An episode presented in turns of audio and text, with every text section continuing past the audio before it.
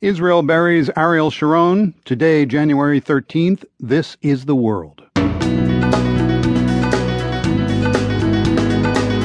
I'm Aaron Schachter in for Marco Werman, remembering the man who some say earned his nickname, the Bulldozer. Ariel Sharon saw an objective and he would just drive right at that objective and sometimes drive right through that objective. Also, keeping America's Olympic athletes safe in Sochi, I asked the CEO of one private security company involved if his employees will be carrying weapons. We don't comment on typically the you know the, the tools of the trade that might get used, but in this particular instance with Russia, there are going to be plenty of guns in the hands of the Russians themselves, so there's there's no need for us to do that. Oddly, not so comforting. Plus, how Belgium is preparing for an influx of tourists on the 100th anniversary of the start of World War I. Support for PRI's The World comes from Medtronic Philanthropy, expanding access to chronic disease care for the underserved by supporting organizations in communities where they live and work, such as Memphis based Church Healthcare Center. You can learn more at medtronicphilanthropy.com. I'm Aaron Schachter in for Marco Werman, and this is The World. Love him or hate him, Israel buried one of its greats today.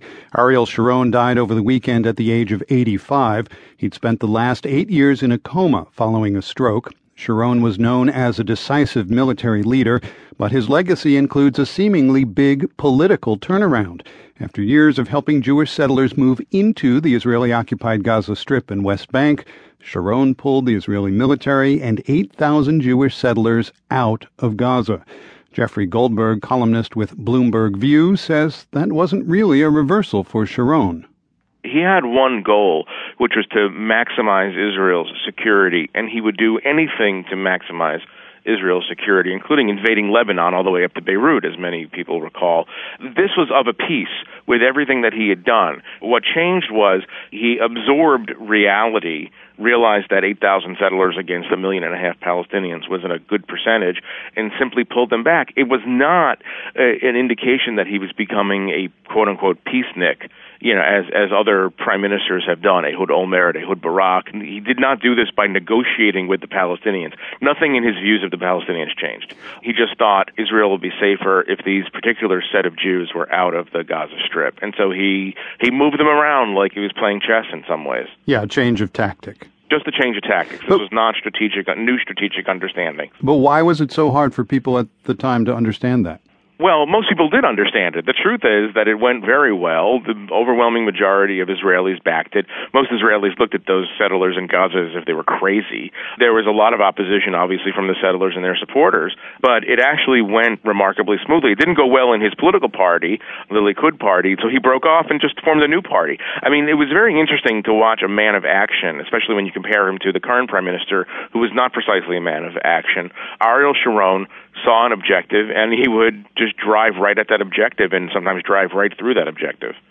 Now, there is some evidence today presented in Haaretz, the Israeli newspaper, that Sharon wanted to pull settlers, more settlers, out of the West Bank as well.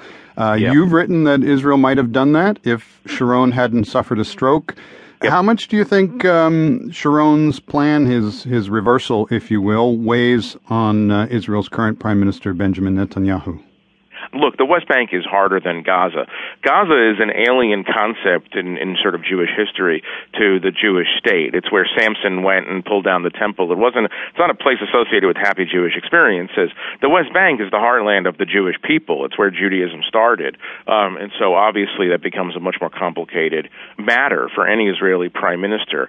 But I don't think that their understanding of the problem differs. You know, they're trying to protect uh, Israel as a Jewish majority haven and and a democracy, and you can't have both of those things if you have Arabs on the West Bank who don't have citizenship and don't have their own state. And I don't think Netanyahu misunderstands that essential dilemma. I'm certain I'm certain that John Kerry, eh, among others, has pounded that reality into his head.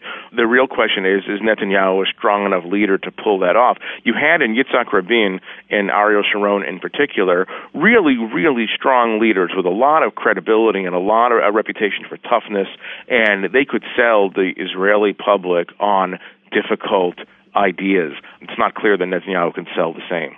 Well, one of the reasons these guys had a reputation for toughness is because they were tough.